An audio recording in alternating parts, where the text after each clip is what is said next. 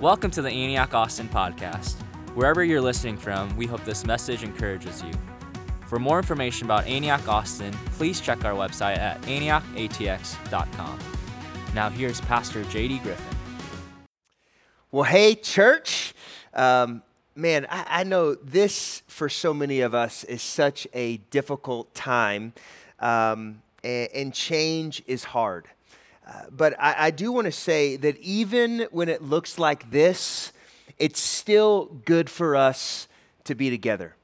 Uh, you, you, know, I think that in the middle of this very challenging, unique season, uh, where we're not able to come together how we used to come together, man, it, it, it just matters when we get these moments. Like, we, we need to fight to be able to connect with one another. You know, last week I said that the, this season of isolation it was an invitation into deeper connection. And I just think that in these days, more than ever, these moments where we can share them together, when we can, when we can link up, our life groups more important than ever because we're, we are right smack dab in something that no one knows how it's going to end. No one really knows what's going to be happening next. But man, the people of God, being the people of God, it's good to be together. Amen. Like it's good when we come together and worship. It's good when we lean in even to these new ways of connecting. It's good that we do it because the church is stronger when we're together. Uh, and, and, you know, today is a little bit unique because right in the middle of this global pandemic, it's Palm Sunday. Uh, Palm Sunday is a very special day in the life of the church, and, and Palm Sunday marks the start of what is called Holy Week and Holy Week starts on Palm Sunday and ends on Easter Sunday. And, and I just want to say, Easter's next week. I know all of our days are running together. Has anybody else felt that? Like I'm having to look, like, is it Monday? Is it Friday? Like everything is, it's just becoming like, one big long day. So, so mark your calendars. Next week is Easter. It's going to be amazing. Now, let's state the obvious. This was not the plan. Okay? Like that we when we were dreaming in to like what we were believing to happen at Easter, what Easter was gonna be, and all the cool stuff we were gonna do, we we had no idea that Easter was gonna look this way. Like I'm just gonna say it, there will probably never be another Easter like this Easter. This is a once in a lifetime Easter experience, but I just want to say that in the middle of this crisis, it's a good thing that we're looking at Jesus. And, and you know that the third thing, like the number three thing on Google's list of the things that are most searched right now is prayer. And, and, and I want to encourage you that even though we're not going to be gathering together the way that we normally do on an Easter, to still invite your friends. Share the link with them. Now, and here's what's cool it doesn't matter where they live in the country, in the world, this is an opportunity. There's nothing like a crisis that reveals our need for a Savior.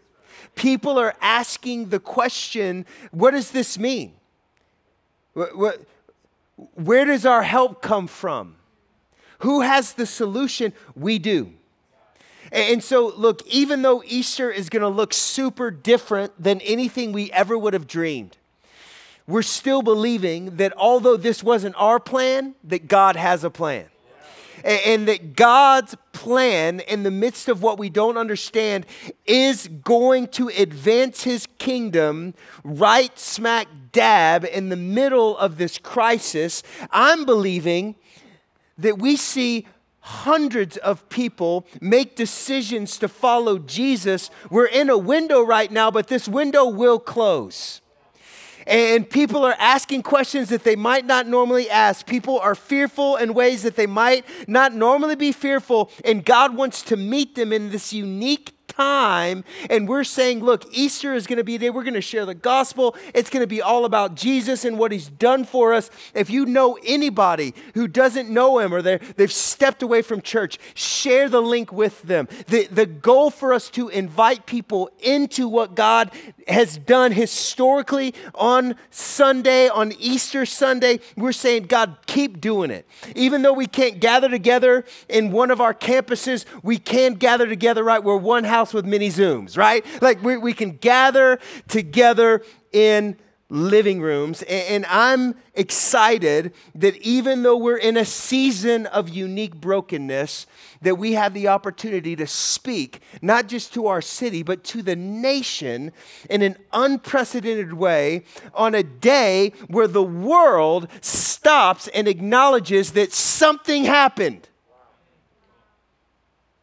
Not everybody knows what happened. They don't know the significance of what happened, but, but there's an acknowledgement something happened on this day, and so we're all going to celebrate. And I'm believing that the plan of God is beyond what we can ask or imagine.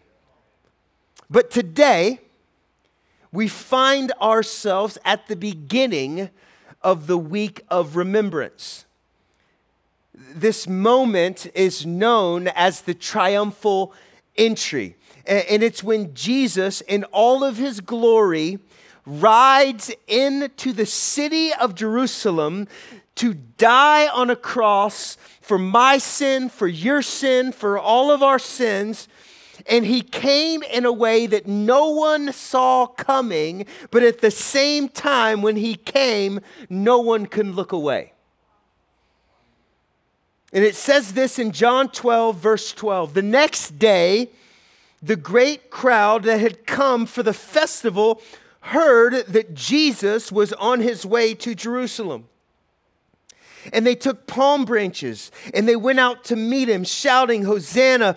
Blessed is he who comes in the name of the Lord. Blessed is the King of Israel. And Jesus found a young donkey and he sat on it, as it is written, Do not be afraid, daughter Zion. See, your king is coming seated on a donkey's colt.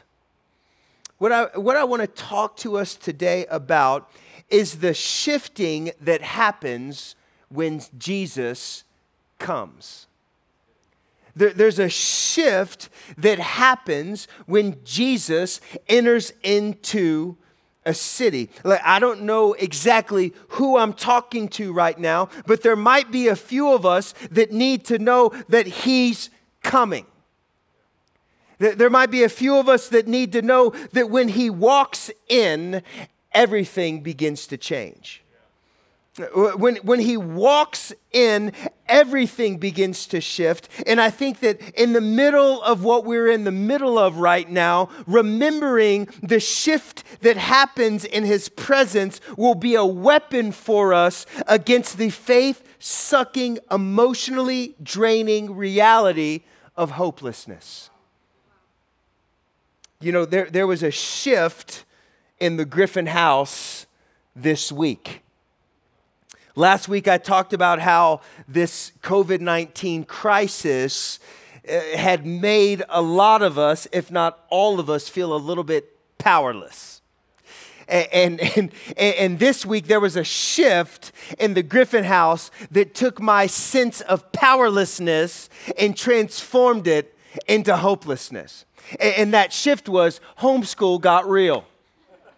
And what I mean is that now homeschool counts. Last week it was like practice homeschool.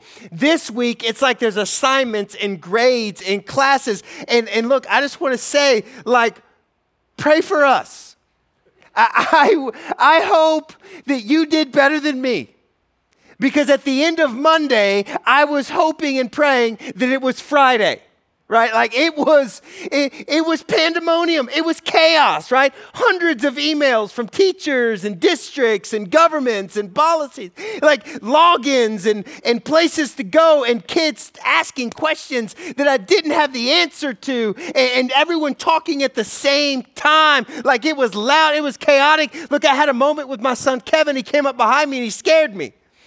He was like, ah! and, and I, I freaked, right? Because I, I was at that point, right? I don't know if you hit those points where it's just like any little, just little nudge, any, it just kind of, you go from, you, you, you're at level 10, but you're acting like you're at level two, but you know, and then something happens and you're like, oh, yo, now I'm just acting like I'm at level 10. And so when Kevin scared me, yeah, like, I mean, I freaked out. And look, we scare each other. That's what we do at our house. All right, like we play pranks on each other. Like uh, April Fool's was pandemonium at our house with everybody trying to prank each other. And it's fun and we have a great time with it. And, and let me be honest with you, I started it all, okay? Like I, I scare the kids. Like I, I hide in the back of my truck and wait for them to get home from school and throw firecrackers at them, okay? Like I do it.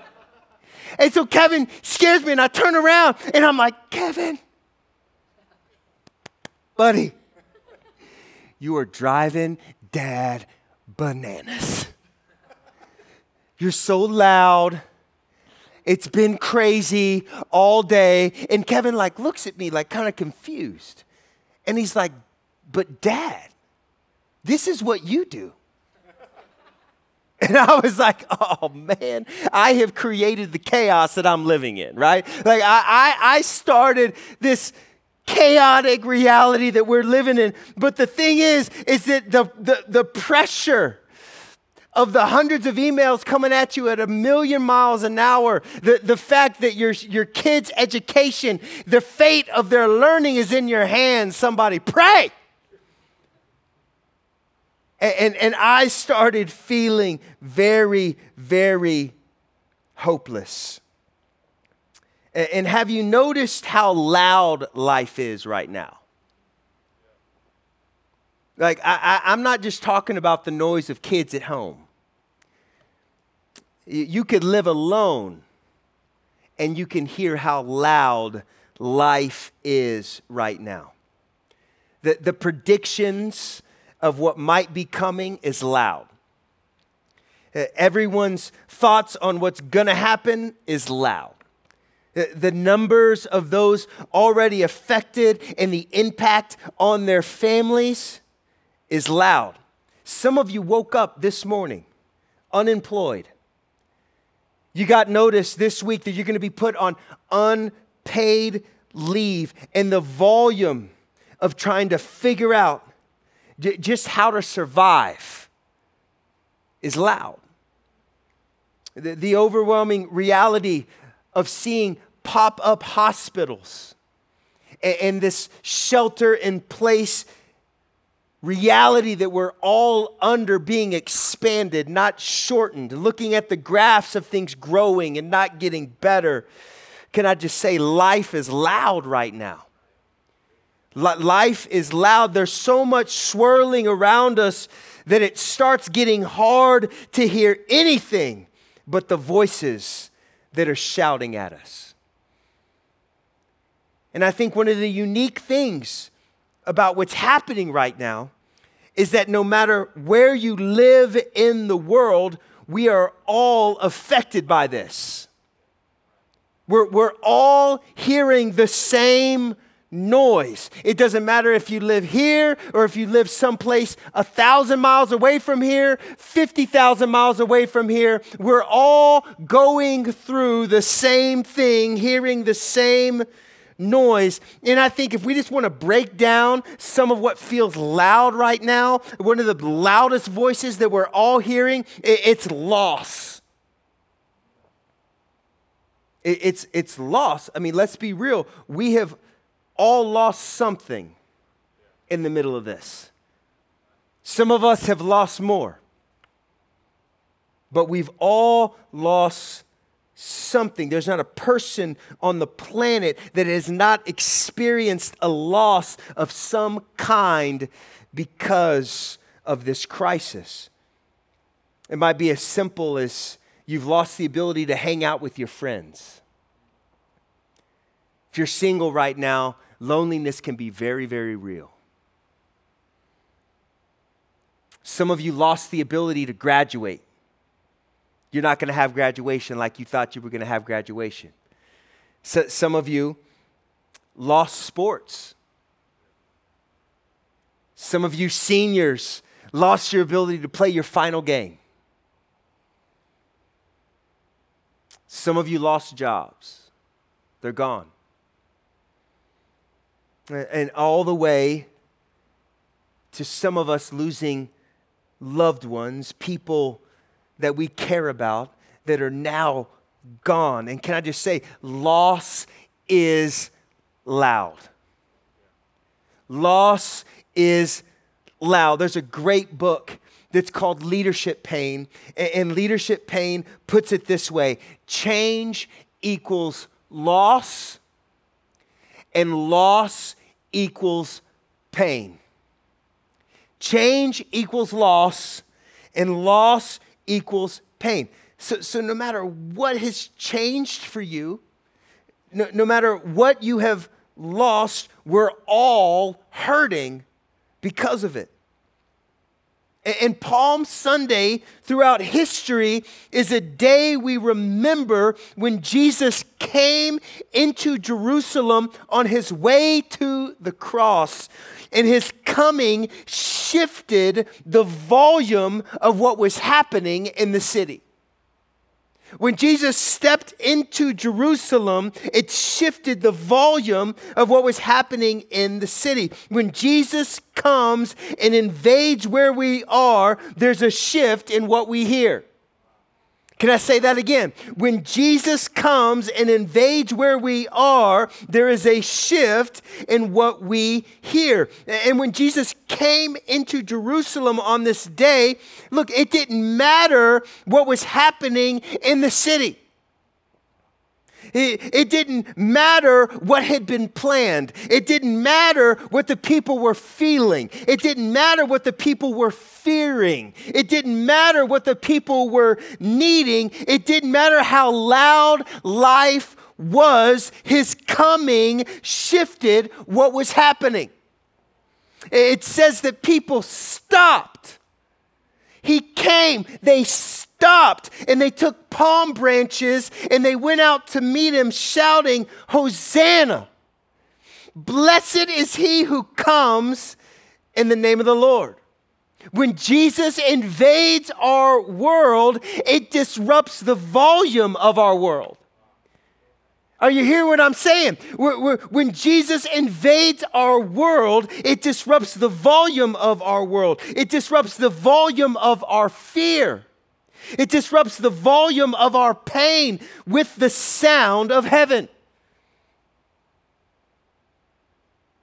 To quote the words of a fantastic worship song When he walks into the room, everything changes. When he walks into the room, everything changes. Oh, we need him to walk into some rooms today. We need him to walk into some, some hospitals today.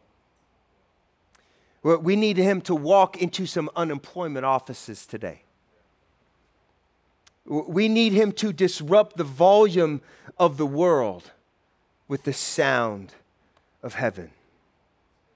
You know, there's a moment that was captured in Jesus' life in Luke 7 and we actually, in this story, find Jesus entering another city.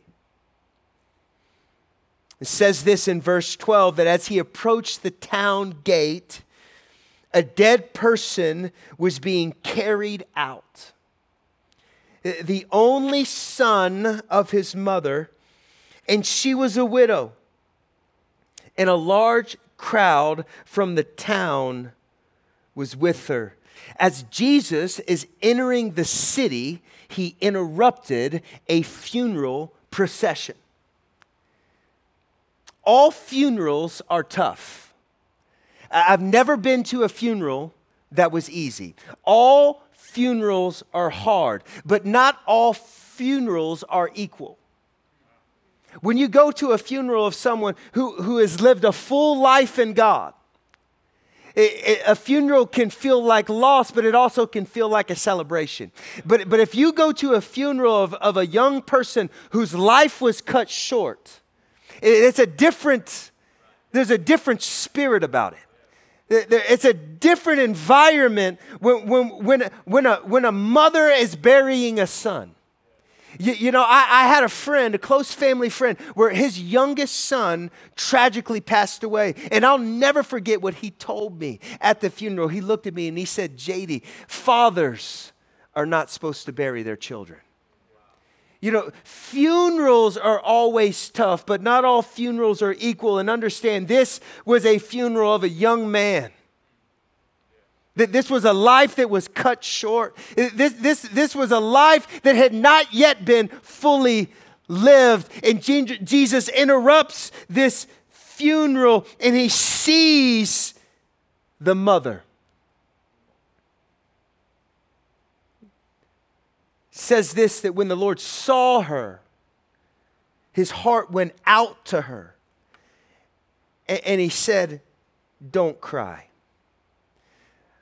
understand the pain and the burden of burying your own son would have been enough, but this was not just a woman, this was a widow. She had already buried her husband. This was her only son. She was older. The chances of her getting remarried, gone. The ability for her to make a future for herself, to make money, to make a life for herself, gone. She, she was hopeless. And so she was not just burying her son, she was burying her future. Uh, she, she, she was at the end of herself. Uh, there was, there was nothing that she could do. And Jesus looks at her and he speaks to her pain. Isn't it amazing how Jesus speaks to our pain sometimes before he heals it? He says, Look, he says, don't cry. Don't, don't, don't cry. This, to me, is reminiscent of another story that we find in the Gospels when Jesus is in a boat with his disciples and this storm just blows out of nowhere. And they are fearful, and Jesus is sleeping in the boat. And his disciples come to Jesus and they wake him up and they say, Jesus, do you not even care if we drown? And I love what Jesus does because Jesus calms the storm how many of you are thankful that Jesus will speak into the storm and there will be a peace that surpasses all understanding that comes over us and floods us and it shifts what we see and what we hear around us? Jesus speaks to the storm and, and he says, Peace to the storm. And then he looks at his disciples and he says, Why were you afraid? It's kind of a funny question. It's almost as, maybe equally as funny as looking at a mother who is burying her son, who is a widow, who has no hope and no future, and saying, Don't cry. You see, because Jesus speaks to our pain. And in trouble, Jesus speaks to the fact that he's with us. There's, there's something in understanding that he's with us before we even see sometimes what he's going to do for us. And Jesus wanted this woman to say, Look, what you are feeling is about to change because I'm here. Just like he wanted his disciples to know that what you were fearing, you don't have to fear anymore because I'm here. Jesus was saying, when I walk into the room, everything changes. When I come into the city, everything changes. It's impossible for things to not be different when I'm around.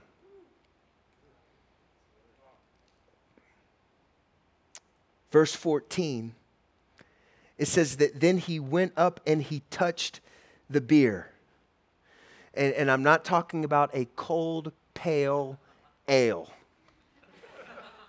that, that is the word that was used to describe these framed mats that would carry dead bodies. And Jesus reaches out and he touches the bier, and it says that the bearers stood still. It's hard for us to kind of imagine this moment because our culture is not their culture. In their culture, you don't touch a dead body. Because if you touch what is unclean, then yourself becomes unclean unless you're the one that makes all things clean. So Jesus touches the bear. And everyone freezes and freaks out like, What are you doing, dude? What is happening here? And then he spoke and he said, Young man, I say to you, get up. The dead man sits up and begins to talk. You want to talk about freaky. Okay? You would you want to talk I mean, I would what did he say? I'm hungry? That's what I want to know. I want the special features of this verse. It just says that he sat up and he started talking. What did he say? Like, wow, that was weird. I saw a light. Like, what did he say? And then it says this Jesus gave him back to his mother. In God, restoration always follows devastation. In God, restoration always follows devastation.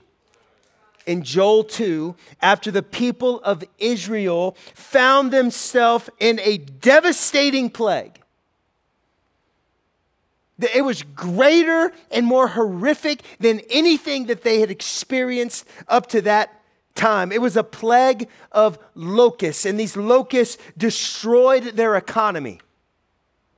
See if any of this sounds familiar. The locusts destroyed their account- economy. It destroyed their ability to get food. It, extro- it, it made everything that they did harder. Just to live was difficult in the middle of this plague. And in the face of this devastating season that seemed like it would never end, God declared to his people in Joel 2, verse 25, I will repay you for the years that the locusts have eaten. God did not say, I'm going to stop the plague. God said, Not only am I going to stop it, I'm going to repay you for everything that was stolen from you in the middle of this devastating crisis. I'm going to repay you for everything the locusts that everything the locusts have eaten. I'm going to give back to you because restoration always follows devastation. It, it might look different. The timing might not be your first choice, but the promise is that even in the wake of devastation, there's a hope in the coming restoration. Right when the shouts of all that is lost are the loudest. Right when the voices of all that's been destroyed are the loudest when Jesus steps into the room. All the pain, all the loss, all the fear, it's disrupted, it's interrupted by the sounds of heaven. Are you hearing what I'm saying? Jesus gave him back. Jesus gave him back to his mother. Look, I don't know what you've lost in these days but I hear a sound. I, I hear a sound, and it sounds like hope. And it sounds like faith. And it sounds like restoration. Yeah, I, I hear a sound. It, it might sound distant to you, but I can hear it. All that was lost all that was stolen, all the enemy did for evil, all the bad choices, all that we have screwed up, the places where we did wrong, all of it, God is turning it around. He's turning it around. Watch this. When the boy sat up and began to speak, it says in verse 16 that they were all. Everybody that was there. It didn't matter how they grew up, what they believed when they grew up. It says that when the boy sat up and he spoke, that they were all filled with awe and praised God. A great prophet has appeared among us, they said. And God has come to help his people. Look, I love how the message translation captures this moment. It says that they all realized that they were in a place of holy mystery. And that God was at work among them, and they were quietly worshipful and noisily grateful, calling out among themselves, God is back. Oh, I love that sentence. God is back. And listen, looking to the needs of his people. Look, right now, society as a whole is walking around in so much fear and so much panic that you can literally feel it. Like you can feel it. You go to the grocery store, you can feel the fear. You, you can feel the hopelessness. Uh, you can, you can feel the pain of what people have lost in the air. It's tangible. You could almost taste it. You could see it on people's faces. And the power for us is that for those of us who know Jesus, even though we're going through the same storm, even though we are feeling the same loss, even though we're fighting the same fears, we don't have to listen to the same sound. We don't, we don't have to listen to the same noise because we can hear the sound of heaven disrupting the sounds of all that's shouting here on earth because heaven is where our help comes from. And let me encourage you on the days where you feel like you just can't keep your head above water you're trying to juggle how in the world, for us who have kids, am I supposed to homeschool and do my job? And the internet doesn't want to work. I mean, what's up with that? I know that that's like a first world problem, but good Lord. And then God wanted to test me by making it rain. There's like no, no escape. You feel like you can't keep your head above water. Listen to the truth of Psalm 121. Let me read it over you. It says, I lift my eyes to the mountains. Where does my help come from? My help comes from the Lord, the maker of heaven and of earth. And he will not let your foot slip. He who watches over you will not slumber. Indeed, he who watches over Israel will never slumber nor sleep. The Lord watches over you. The Lord is your shade at your right hand. The sun will not harm you by day, nor the moon by night. The Lord will keep you from all harm. He will watch over your life. The Lord will watch over your coming and your going, both now and forevermore. Loss is loud but heaven is louder. Could I say that again? Loss is loud, but heaven is louder. And we, in the middle of this storm, don't have to let fear shake us. We don't have to let anxiety steal from us. We don't have to let uncertainty try to kill us. But we can hold to the hope that Jesus is with us. And, and, and when we lean in to the fact that because he's with us, what we used to be fearful of, we don't have to fear. The, the, the mourning that we were experiencing in his presence gets transformed into dancing. When we're with him and we realize that we're with him, then they all they all will realize that we're in a place of holy mystery. The hope that comes in restoration is not just for us, it affects and impacts everything around us. You know, and if you're watching this today and you don't know Jesus, I want you to know that you can know him. We've been talking about the truth that when Jesus walks into the room, everything changes. And that truth is for you as well. When Jesus comes into you, everything changes in you.